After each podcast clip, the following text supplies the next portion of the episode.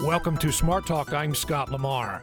An unnamed storm dumped up to 26 inches of rain during a four day period in Louisiana earlier this month. 13 people have died and at least 60,000 homes were damaged or destroyed. It's two weeks later, and thousands of people are homeless and cleaning up.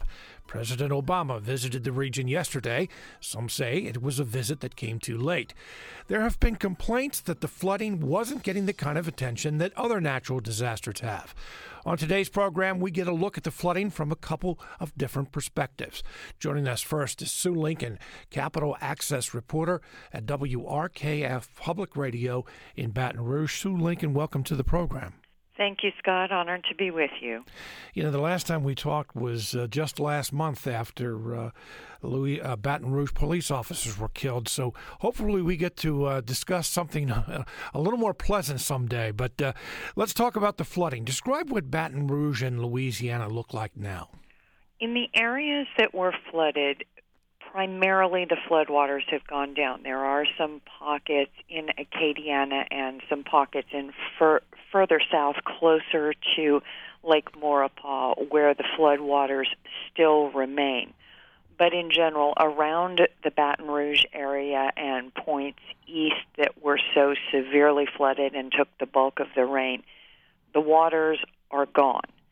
However, the streets where homes and businesses were flooded. I can only say that as you drive down the street, it's almost like driving between or riding between a perverse levee.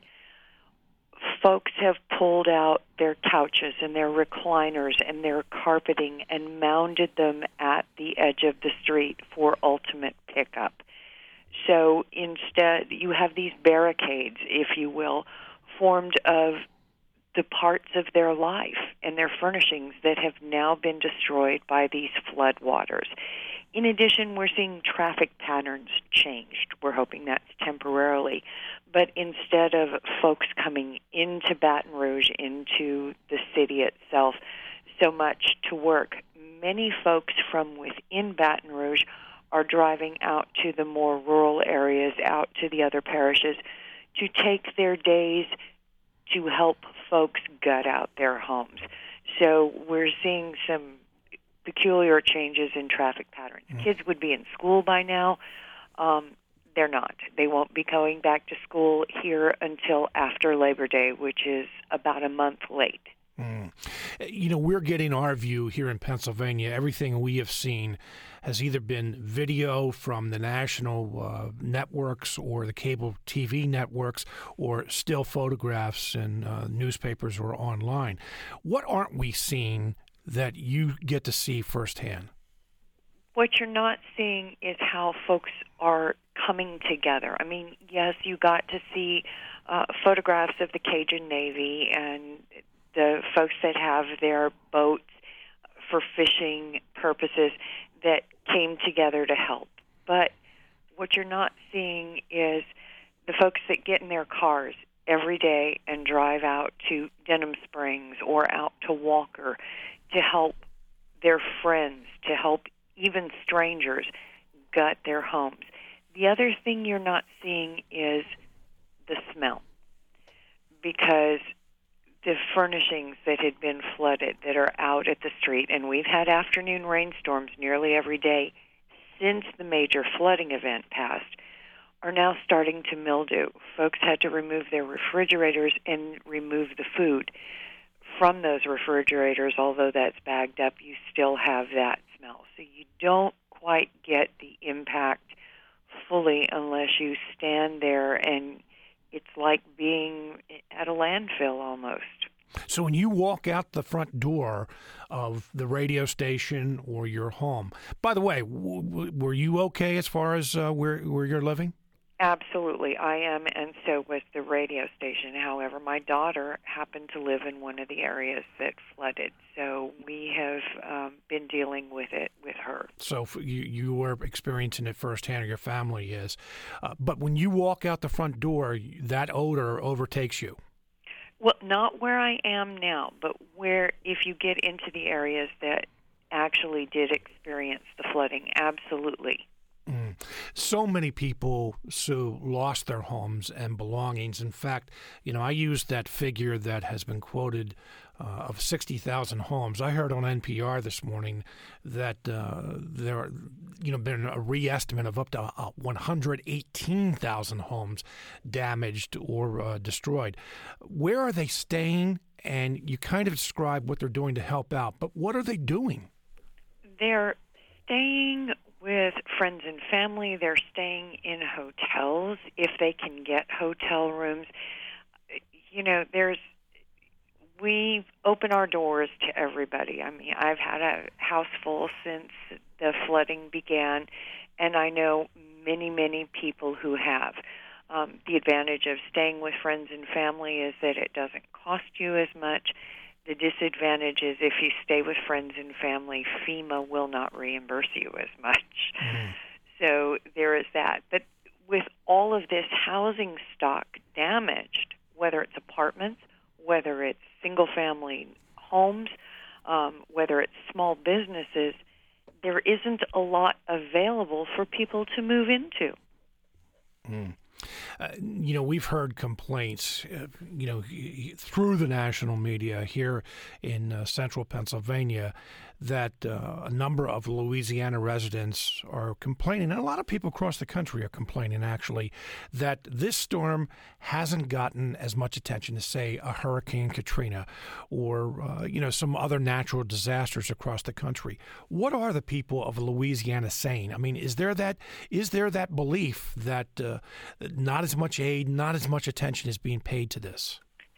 There was at first before um, Republican presidential candidate Donald Trump came, before the president came, there was kind of that belief, especially in the first few days after the rains stopped. Um, I heard from a lot of my friends that, you know, where's the national media? Where's the national media? And I tried to explain to them, just like we can't get out, they can't get in. But there was no brand name to this storm. It wasn't Katrina. It wasn't Rita. It wasn't Gustav. It wasn't Sandy. It didn't have a brand name. Folks didn't watch it build and start to approach where you could trigger some of the response in advance and trigger the consciousness of folks. Right now, those that have been flooded, I think, are more concerned as to how they're going to be able to rebuild than they are worrying as much about what the rest of the nation or the rest of the world thinks. Mm. So, what do the people of Louisiana need, Sue? Uh, clothing, food. I also understand, and again, I heard this on NPR this morning too, that there are a shortage, that there is a shortage of volunteers to help clean up. Oh, there is always a shortage because, say, for example, uh, my husband and I were at uh, um, we would be unable um, at our age and with my husband's disabilities to actually do the physical labor required to uh, gut our house.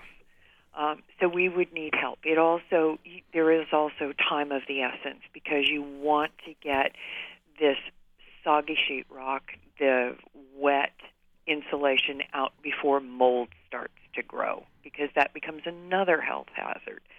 So it takes a team to go in and gut a house. And there is a shortage of volunteers. Everybody here that can help is doing so. Uh, as far as food goes, no, we always manage to come up with enough food. We'll feed y'all if you come down and help.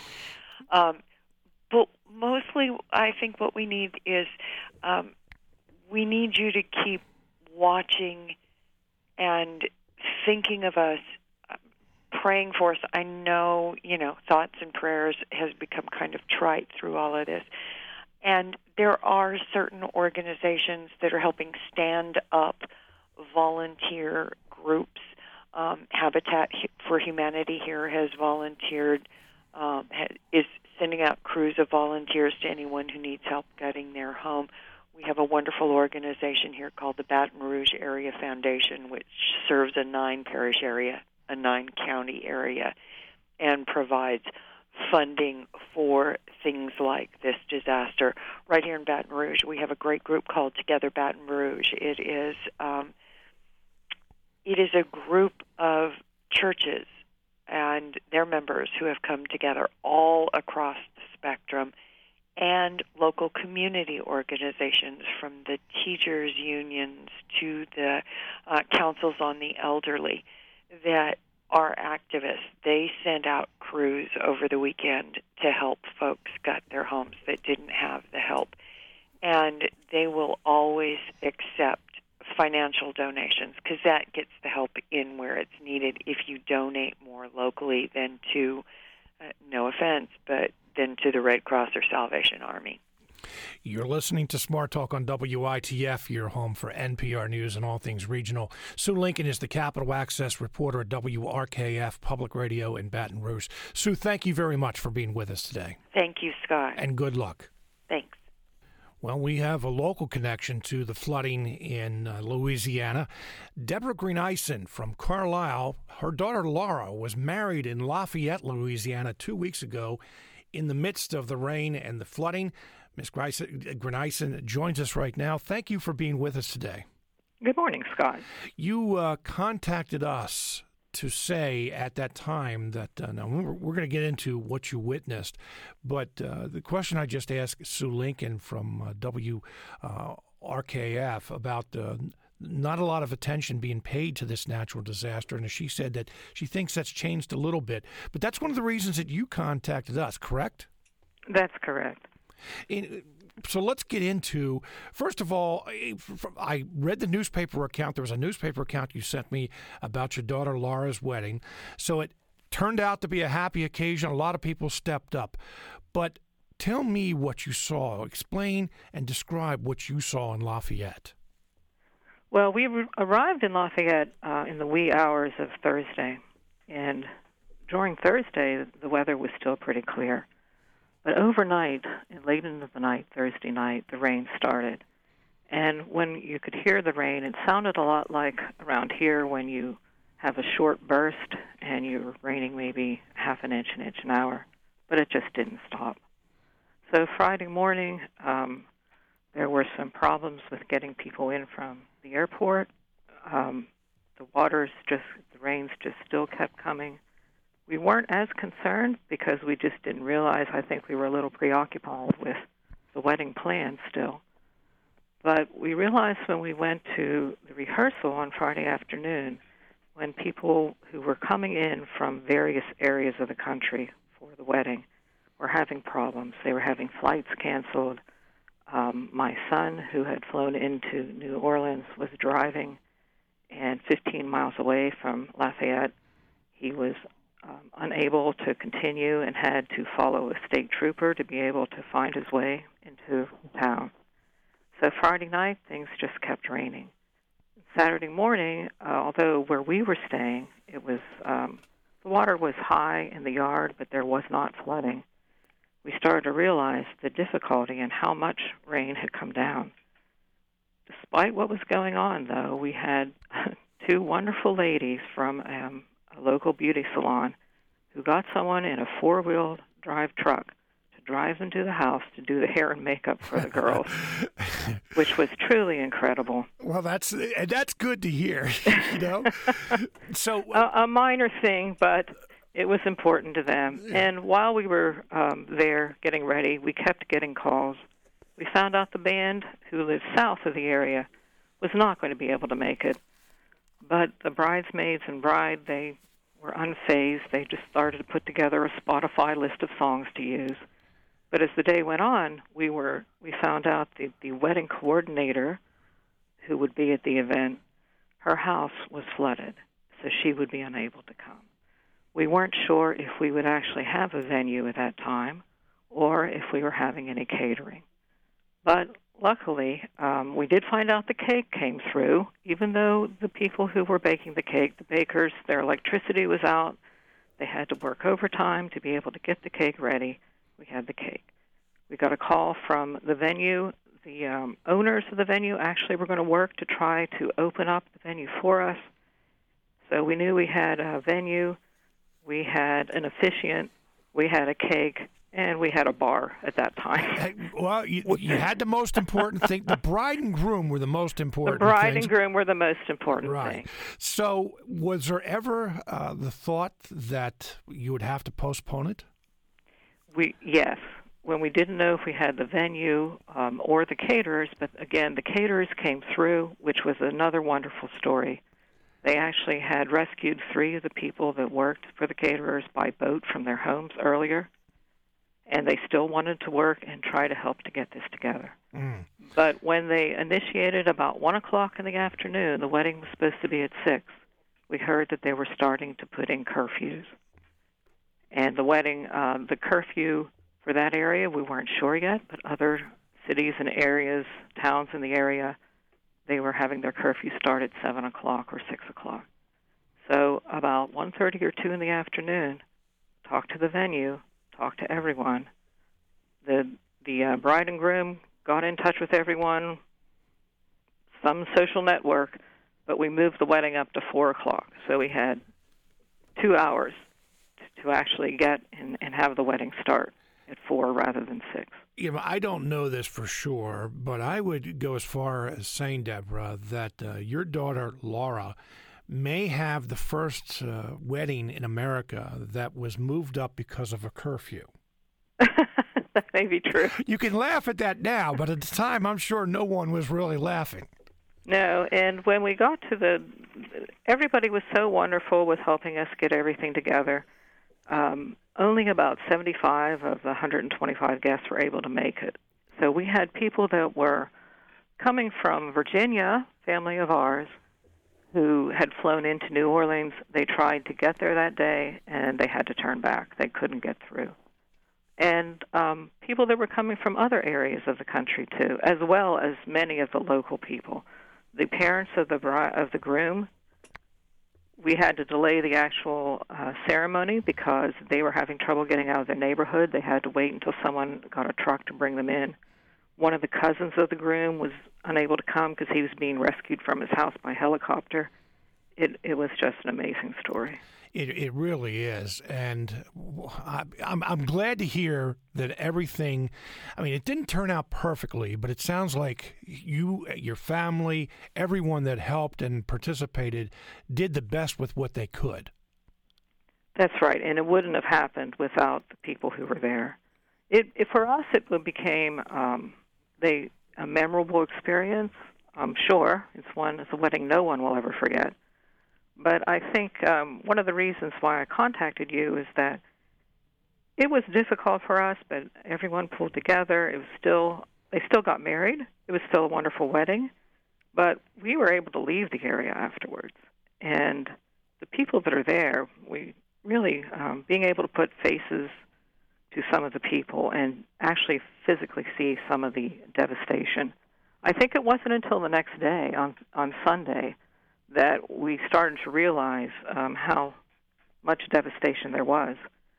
Um, Sunday, a lot of people were traveling to get out and to leave that weren't living in the area, and again, flights were being canceled and had to be rescheduled. Um, it appeared to me from where we were staying that the water had gone down, so I wasn't aware that the water was continuing to, to rise in different areas until we started to get out ourselves. Mm. Um, well, Deborah Greeneisen from Carlisle, your daughter Laura grew up in Carlisle, and uh, if she and her husband can, her now husband can overcome this, they can overcome almost anything uh, during their married life. I'm glad you contacted us, and thank you for describing this to us. Okay, thank you. Thank you.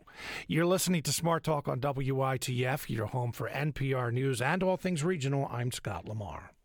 We're going to wrap up our conversation about the flooding in Louisiana with Dan Tobin, who is the communications director for the American Red Cross in the central Pennsylvania region. Mr. Tobin, welcome to the program.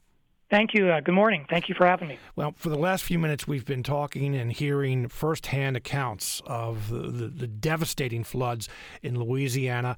And even though the floodwaters have diminished, uh, as described by uh, both our guests, uh, there's still a, a, lot of damage, a lot of people who are homeless, a lot of need in Louisiana.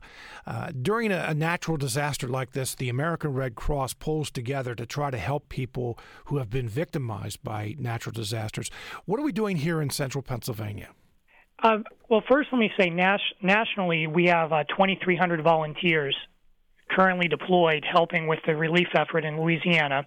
Here from central Pennsylvania, we have 23 people who are deployed. Some of them are on the ground in Louisiana. They're doing everything from working in shelters, staffing shelters, handling safety, logistics. We have mental health professionals down there, health services professionals. There's people helping with feeding. We also have people who are deployed virtually. So they're helping with Louisiana, but they're doing it from here. And those people are, are split into two different categories. Some are manning the call center. So they're just handling the influx of calls that are happening every day. So far, we've had close to 50,000 calls since the flooding began. And so we have a group of volunteers that does nothing but handle those calls and try to get them to the right place. And other volunteers, and these ones will start ramping up now in the process a little bit more, are caseworkers. And they're people who will work with those who have been impacted by this more long term to help them navigate the recovery system and what resources are available and how to access them. So, Dan, what do you need? By say you, I mean the people of Louisiana. For in our audience, if there are, are people who would like to contribute, would like to help, what can they do? Sure. I think there's two different things. One is is obviously you know money's needed, and money to this it's estimated that the relief effort just on the Red Cross end is going to cost about 30 million when it's all done. And so anybody who would want to make a donation, they can do that off of redcross.org, and they can designate it that it goes to Louisiana Relief. The other thing is to volunteer. You you may not get to Louisiana, you know, for this disaster, but you'll help in your local community, and then you go to these disasters when they happen a lot of our volunteers today they started during Katrina or during Sandy. They saw a need and then they they jumped in. So every day they're helping in their local communities throughout central Pennsylvania. I mean, just in our area last year, we helped close to 2,000 people following uh, well over 700 disaster calls here, home fires and floods that happen locally that you don't hear about as much. And these are the volunteers that when these bigger disasters happen, they literally drop their entire lives for two and three weeks at a time, and they go to help people. And so uh, volunteers are always needed and encouraged. And once again, from redcross.org, you can see what's out there for your area. You literally put in your zip code, and it shows you where the needs are, and um, get involved. Dan Tobin is the communications director for the American Red Cross Central PA region. Dan, thank you very much for being with us today. Thank you. Have a great day. Mm. Uh, so we want to wrap up our coverage of the Louisiana floods now, and uh, a much more pleasant topic here in central Pennsylvania. The Little League World Series is being played this week in Williamsport. Last year at this time, the Red Land Little League team was on its way to winning the United States Championship. A new book is out that tells the story of last year's magical run for Red Land. I had a chance to talk with the book's author, Scott Slayton. Scott Slayton, welcome to Smart Talk. Thank you very much for having me. I appreciate it. All right, this time of year, we think back one year to the Red Land Little, T- Little League team on its way to a national championship, playing for the World Series championship on Sunday of this week. You've written a book, Boys in the Field A Championship Journey from Red Land to Williamsport. What did you want to do with the book? Well, a year ago, I was sitting on that second hill just trying to find a spot for myself, my wife, and my three kids. And uh, I was caught up in the energy and the spirit of that team as much as the other 45,000 people that were there watching them as well. I had no intentions of writing a book, I had no thoughts of potentially writing a book. Um, but I believed in that team, and I got as completely caught up in it as everybody else. And the very first game that I went up to was the South Carolina game, which I think was one of the best baseball games that I've ever seen live, and then the national championship. And as I was there with my kids, and I looked at my daughter who had Red Land painted on one cheek and USA painted on the other. Um, I thought, wow, how special it is to be a part of this community and to be a part of this atmosphere. Uh, came back home, started school, the kids, once they became national champions, were bombarded with opportunities and requests. One of them that stuck was the book idea. And when the coaches approached me and asked me, Would you be interested? Uh, I probably didn't even say yes. I probably just hugged them, but jumped at the opportunity. Now, you just what you described, you are a member of the community, but you had no direct connection to the team, correct? No, a lot of the kids have been in my wife's class. She teaches fifth grade. She taught at Fishing Creek for many years and now is at Red Mill. And I teach at the high school, Red Land High School, coached there for many, many years. So I've had some of these kids in basketball camp uh, and have worked with them in many different capacities, but never as baseball. So I was just there as a community member um, and loved absolutely every minute of it. Didn't have necessarily a horse in the race. Like, you know, when you're coaching, there's a different level of intensity that you have, and you can't always take a step back and just enjoy what's going on. I was able to enjoy absolutely every minute of it uh, and would do it all over again. And in this book, we kind of get an opportunity to do just that. Well, winning is a big thing, obviously. I mean, there aren't very many teams, local teams, that uh, we live with that we can say that uh, they were the USA champions, the American champions, and they played for uh, a world championship. But other than winning on the field, being successful, what was special about this team? Everything they did was genuine. Uh, they did it with an ego free mentality. All the kids on the team had a role and embraced it um, strive to do everything that they possibly could to make the team better. Uh, they didn't allow individual agendas to supersede what it was that the team was trying to accomplish. They did little things, and the book talks about that. How sometimes switching from left and right field, depending on what the tendencies of our pitchers were or their batters were, and they did it without even thinking. They accepted their roles as far as positions that they could play that would best benefit the team. Adam Kramer went from leadoff batter to batting ninth to give them a second opportunity. Um, he didn't complain about it. He didn't whine about it. He didn't say, Why am I batting ninth? He knew why, and they understood that. And the coaches did the same thing. Tom Pfeiffer went into the dugout instead of coaching at third base. He didn't take a microphone because he wanted to be able to concentrate on just managing the team. He had to be able to focus on pitch counts and batting orders and making sure that he followed all the regulations that go along with Little League. And so he didn't get the spotlight that some of the other coaches from other some of the other teams did. Uh, he swallowed his ego. All these kids swallowed their ego for the sake of team. That's amazingly rare in sports today. This region, this state, this country, the world focused on the Red Land Little, t- Little League team for oh, a two week period, a three week period. They did have done so much more afterwards. But this is not something that happened overnight. In fact, there were some challenges in putting together the team. Uh, there had to be some disappointments leading up to the point where they were in the tournament last year. And you talk about those in the book. Opening chapters, they are eight years old and they lost a tournament. Um, and their backs were turned to their parents' pictures. Uh, when I first heard the story, at eight years old, you know, they still got a trophy. They still were second place winners.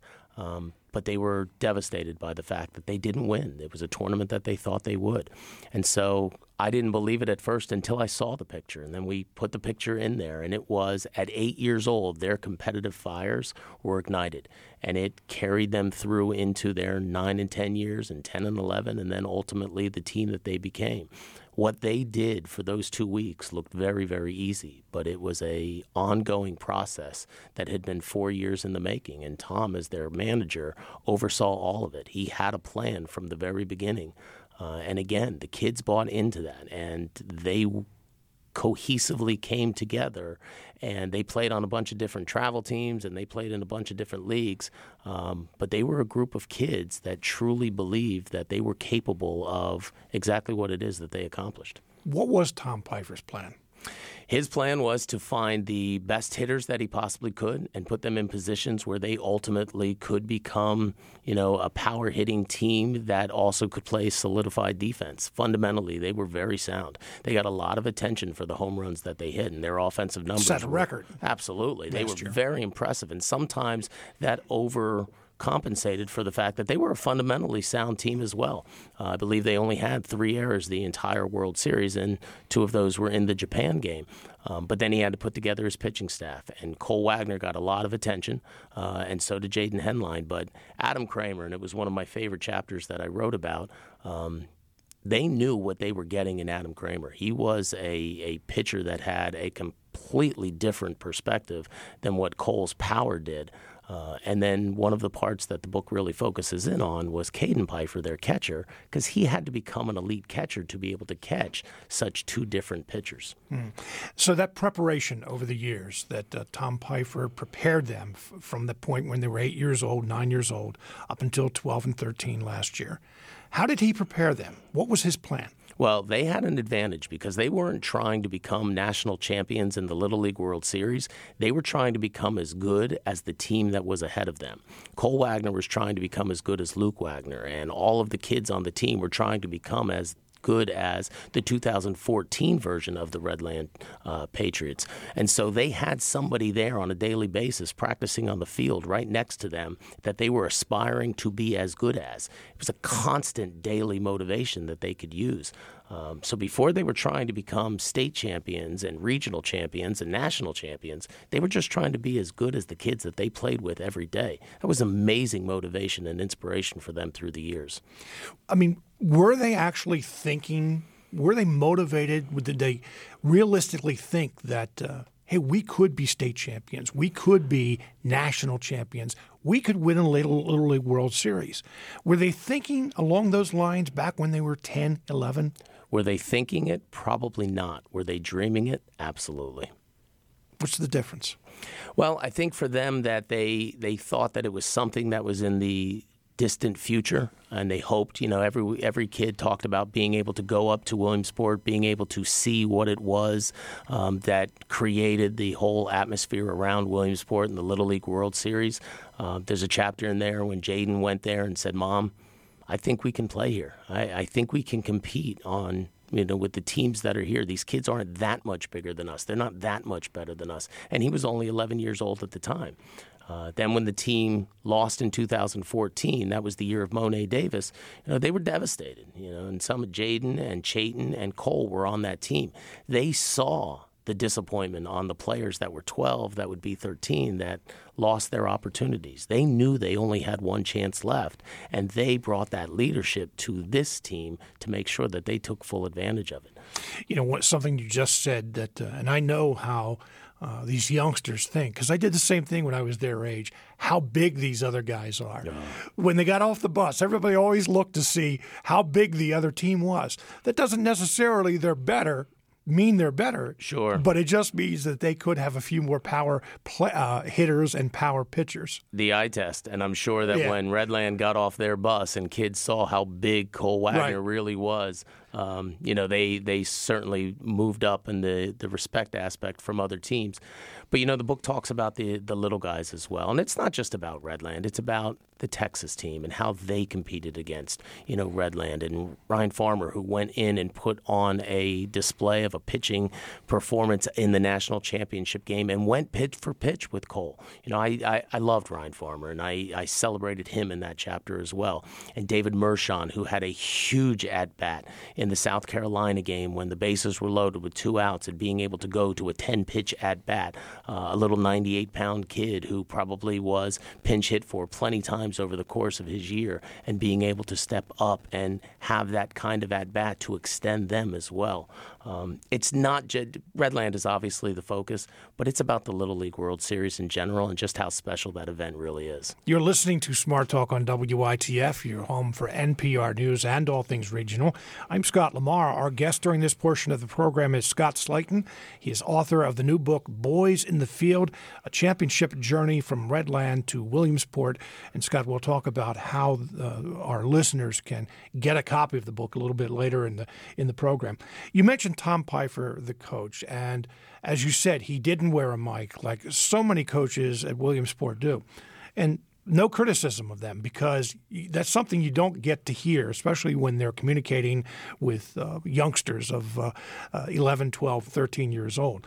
But Tom Pfeiffer was just, he was the head coach. Sure. He was the lead voice, but he put together a coaching staff uh, that had a great deal of influence on these kids. Talk about that. Well, you only got to see three of them. You got to see Tom, you got to see J.K., you got to see Brett. But there were two others, Kyle Wagner and Aaron Walter, who also were every bit as part of that coaching staff as well. And each one had a role. You know, Tom oversaw everything, and he was the the individual that developed this team and made sure that everything that was being done from a baseball strategy was being done to their advantage. Uh, Brett Wagner was the pitching coach, and he worked with Adam, and he worked with Cole, and he worked with Jaden, and he was the technical kind of guy on the mound. And you could see when they went to the mound to have a pitching discussion, Tom didn't go out there just so he could get some airtime and just to be seen on TV. Brett went out there. They trusted each other to be able to fulfill their roles. JK was the CEO, we call him in the book, because he was all about culture. Um, and I got to see that culture firsthand when I spent some time in his office at Visaquate and just spend time editing the book and developing the book back in June when I thought it was completed and found out it was only a portion of the book that was completed at that time. Um, and just to see how he works with his employees so that they could flourish, he does the same thing with the players. I want to give you every possible opportunity to be successful. And he was the culture of the team. And the team had an amazing culture in the dugout where they trusted each other. They trusted their coaches. They didn't call him Coach Pfeiffer, they called him Uncle Tom and they called him Uncle Brett. And that was an amazing amount of trust that they put into their coaches that allowed them to be coached hard and allowed them to get honest feedback throughout the entire process from eight years old up to 12 and allowed the parents to trust their kids to be coached hard, not always telling them what it was that they wanted to hear, but what they needed to hear. Kyle Wagner worked with Caden constantly trying to make him into that elite catcher that would be able to catch kids like Cole Wagner with his speed and Adam with his art. And Aaron Walter was another guy that came in and was constantly throwing batting practice to the kids. I mean, they would fire 75, 76, 77 mile an hour fastballs at these kids so that when they saw that, it was something that they had seen every single day. They used the radar gun more on their own coaches than they did on their own players, making sure that their velocity was what it was going to be when they saw Williamsport pitchers. That culture is a, is a real challenge. Uh, there's a fine line there between, you know, the motivation to win, having fun. I mean, you hear that so often from pro athletes, and sometimes I, I get to think that uh, okay, you say let's just go out there and have fun. Sure. Well, it's a different story when you're a 12 year old youngster and you're playing baseball. You are having fun. You're not being paid. How do you? How do the, the coaches work that culture that the kids are still having fun, but at the same time they wanted to be successful? I don't know if they would say that their practices were fun. Although Probably the, not. The atmosphere around them was. Um, I think once they got into the games, I think once they started to win, once the stakes started to get high, they insisted that they would continue to have fun. And they did that by challenging each other. They would call each kids up and text them an hour before practice and say, "You wear a red shirt, you wear a blue shirt, you wear a white shirt," and the te- they would compete against each other. These kids love to compete. To them, that was fun, and their batting practices and their batting cages and their pitching performances out in the bullpen, they became the way that they had fun because the kids were number one successful, but they were also competing against each other more so than they were competing against other teams. And so when they were able to play in the games they had an absolute blast. And that was one of the parts of the book that I enjoyed so much in doing the research was sitting down with the kids and sitting down with the families and being able to hear the different aspects that we didn't get to catch on ESPN or that weren't staged for a promo. Um, there's no doubt that these kids had fun. When I talked to Caden Pfeiffer, and he says when he grows up, he wants to be the catcher for the Los Angeles Dodgers in one sentence. But if that doesn't work out, I'll be a water slide tester in the very next sentence. There's no doubt that these kids were able to have a lot of fun. What about pressure? You know that we often hear about that uh, when we're watching these kids playing in the Little League World Series. That you know, for the first time in their lives, they have a national TV audience. They have people from around the world watching them, everyone in the community talking about them. What about pressure? Did they feel any pressure? If so, how did they exhibit it? I think they did, and I think there's certain aspects of the games when they started to feel a little bit of that pressure going into the bottom of the sixth inning against South Carolina for the first time ever and losing a game. Um, we go into a lot of detail of what happened in that dugout in between because there were tears. Uh, and Coach Pfeiffer went into a different mode than he had ever before. Tom's a very mellow individual, and he was very stable in that dugout. He wasn't stable before. that they, they went up to bat in the bottom of the sixth inning. He motivated them in a way that he had never tried to do before, and it certainly worked out. I think the biggest pressure that the kids felt, and this might be somewhat overstated, from the 45,000 people that were there, from ESPN and the millions of people that probably watched, they were most nervous about performing in front of the Red Sea and the high school kids that they knew they would see on a daily basis uh, when they got back to school. That was where a lot of them said how cool it was, but that's where they kind of felt that pressure because those were the kids that they kind of looked up to. They were the ones that they had seen at basketball games or football games, and they knew, wow, these are the kids that ultimately we usually go and see, and now they're rooting for us. Uh, so that might have been as much pressure as anything else that they faced. That's interesting. That's you know, and kids think that way. That's right. They're not thinking as much about that uh, television camera and all that, but but thinking about the the people that they do look up to. You mentioned that the coaches all had a role. What about the role of the players? Each of the players had to have a role.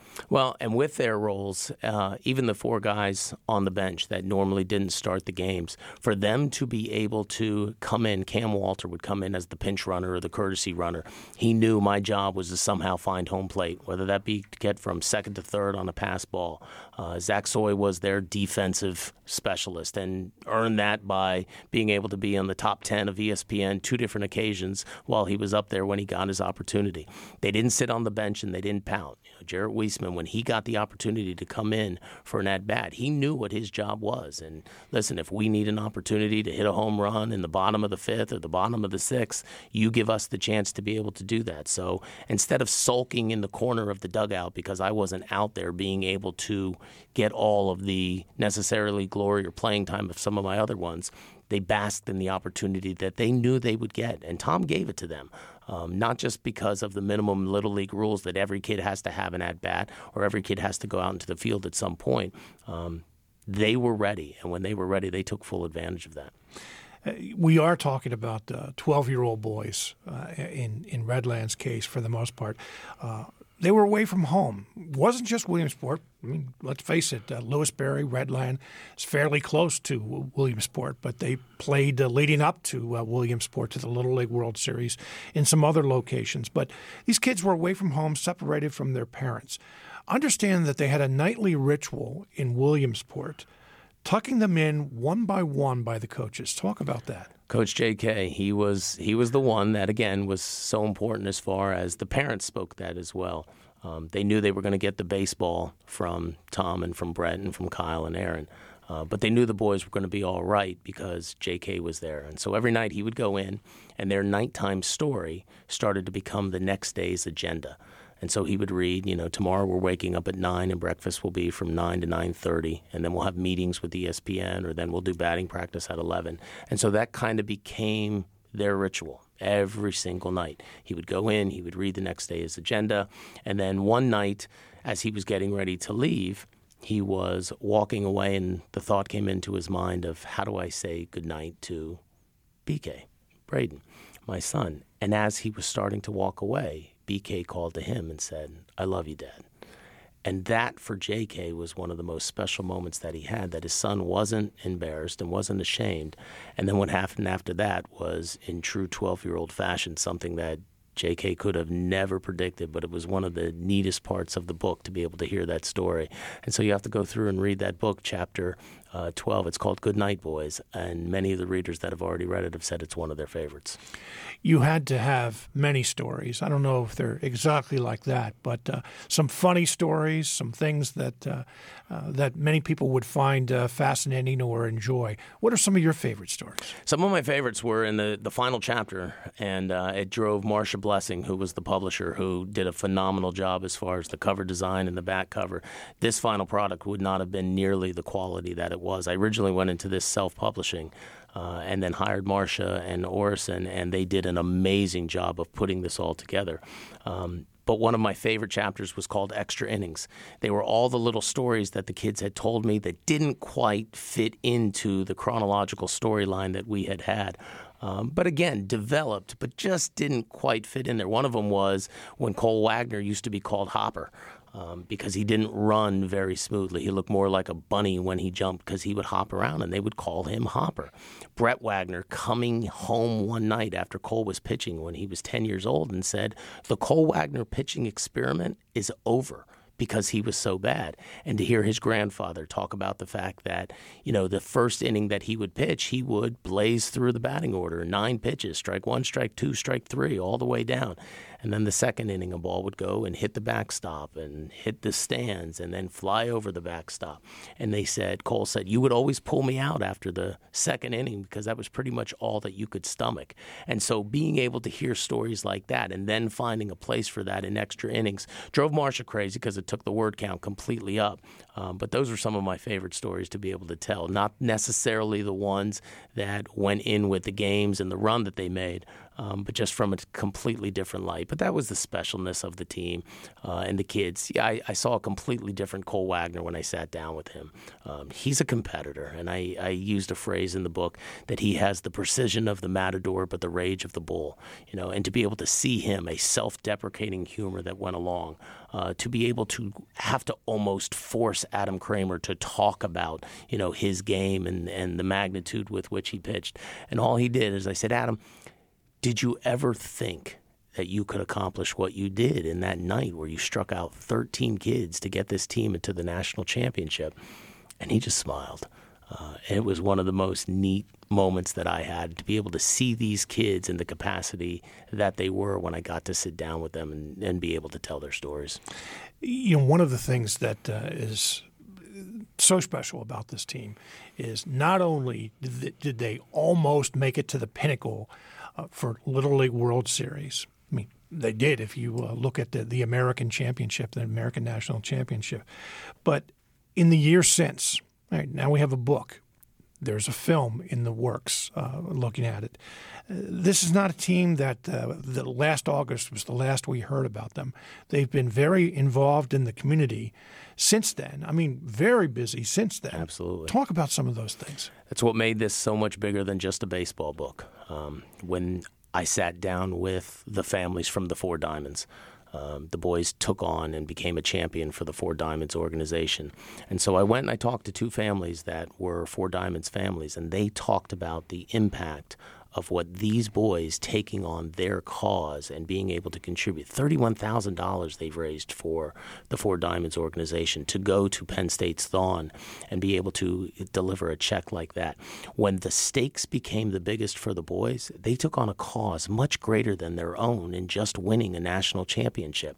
And so when I heard their stories and, and the one family, you know, Ellen, who had passed away right before the World Series started, and the family just completely torn up and and tormented by the loss of their daughter and how their only respite that they had, the only relief that they had, were for two hours a night while this team was playing. That they had absolutely nothing to smile about, but they could smile for a little bit while watching these kids play. And to know that these kids were now taking on a cause much greater than their own, their own cause to raise money for the Four Diamonds organizations. When these kids, whose hashtag was "Why Not Us," go and speak to the kid, the children that are sick at the Penn State Hershey Hospital, and they say, "No, no, not why not us? Why not you?" you know, get healthy again, come out there, play baseball, and be able to do something. That's where this became so much more important than just a book about baseball. Uh, and the kids love the roles that they were able to do, and the kids that they were able to inspire. You know, and that's one of my goals for this as well. You know, I want kids to be able to want to read this book, not because they were assigned to do it and not because they are going to have a quiz on it at the end. You know, I'm a father who has kids that have played with these kids, have played on teams with these kids in different capacities. I'm a teacher who assigns books all the time. You know, I want this book to inspire other kids, whether it be through baseball or through sports or through art or through performance, to say, you know what, when I do something that I love, and I dedicate myself to it, great things could happen. And when I follow my heart, it's hard to go down the wrong path. Um, that's one of my goals for this book for others that go forth and read it. The name of the book is Boys in the Field A Championship Journey from Red Land to Williamsport. Uh, Scott Slayton, the book is available now, but it will be available to a much wider audience uh, very soon. Talk about uh, how someone out there who is interested in reading the book can get a copy of it. Locally, we had our book launch on Saturday at Brewster's. Uh, it was the ab- absolute perfect atmosphere to be able to do it. 90 minute, we had three hours. We were there from 1 to 4. At the 90 minute mark, Miss Lucy comes over and says, Boys, it's ice cream time. And you should have seen the enthusiasm in their voice to get to the counters for their ice cream. Uh, so we're selling it at Brewster's in Etters right now. There's a limited supply there. There's a limited supply at Formex in Camp Hill, uh, and they'll be there until September 15th. On September 15th, it goes national uh, and it can be bought through Amazon. It's listed on Amazon now. You can order it through pre-release. Uh, it becomes available on e-readers on August 29th, and people can go there now if they can't get to Brewster's, they can't get to Formex on their Kindles uh, or their Fires or whatever it might be that they use as far as e-readers. I'm still old-fashioned, and I need the book in front of me. um, but anyone will be able to get it on September 15th. They're available at Formex and Brewster's and Etters. Until then, locally, um, we're getting we blazed through about half of our inventory already, and so we're getting another batch coming in on September 1st. And to even say that, to to hear it saying it's going national, you know, this this book wasn't written from an office in Manhattan. It wasn't written in a cafe in Los Angeles. It was written at my kitchen table after lesson plans and papers were graded and my kids went to sleep, or on Saturday morning before anybody woke up. Um, to hear the reception of the people that have read the book already uh, is amazingly inspiring and humbling to me. And, and again, what those kids gave us last summer was somewhat of a gift. Uh, I'd like to think that this is somewhat of a gift back to them. Scott Slayton, author of Boys in the Field, a championship journey from Red Land to Williamsport. Thank you very much for being with us today. Thank you, Scott. I really appreciate it. Thank you. You're invited to a Smart Talk road trip tomorrow. Tomorrow morning at 9 o'clock, we'll be at the Gettysburg Visitor Center talking about the 100th anniversary of the National Park Service.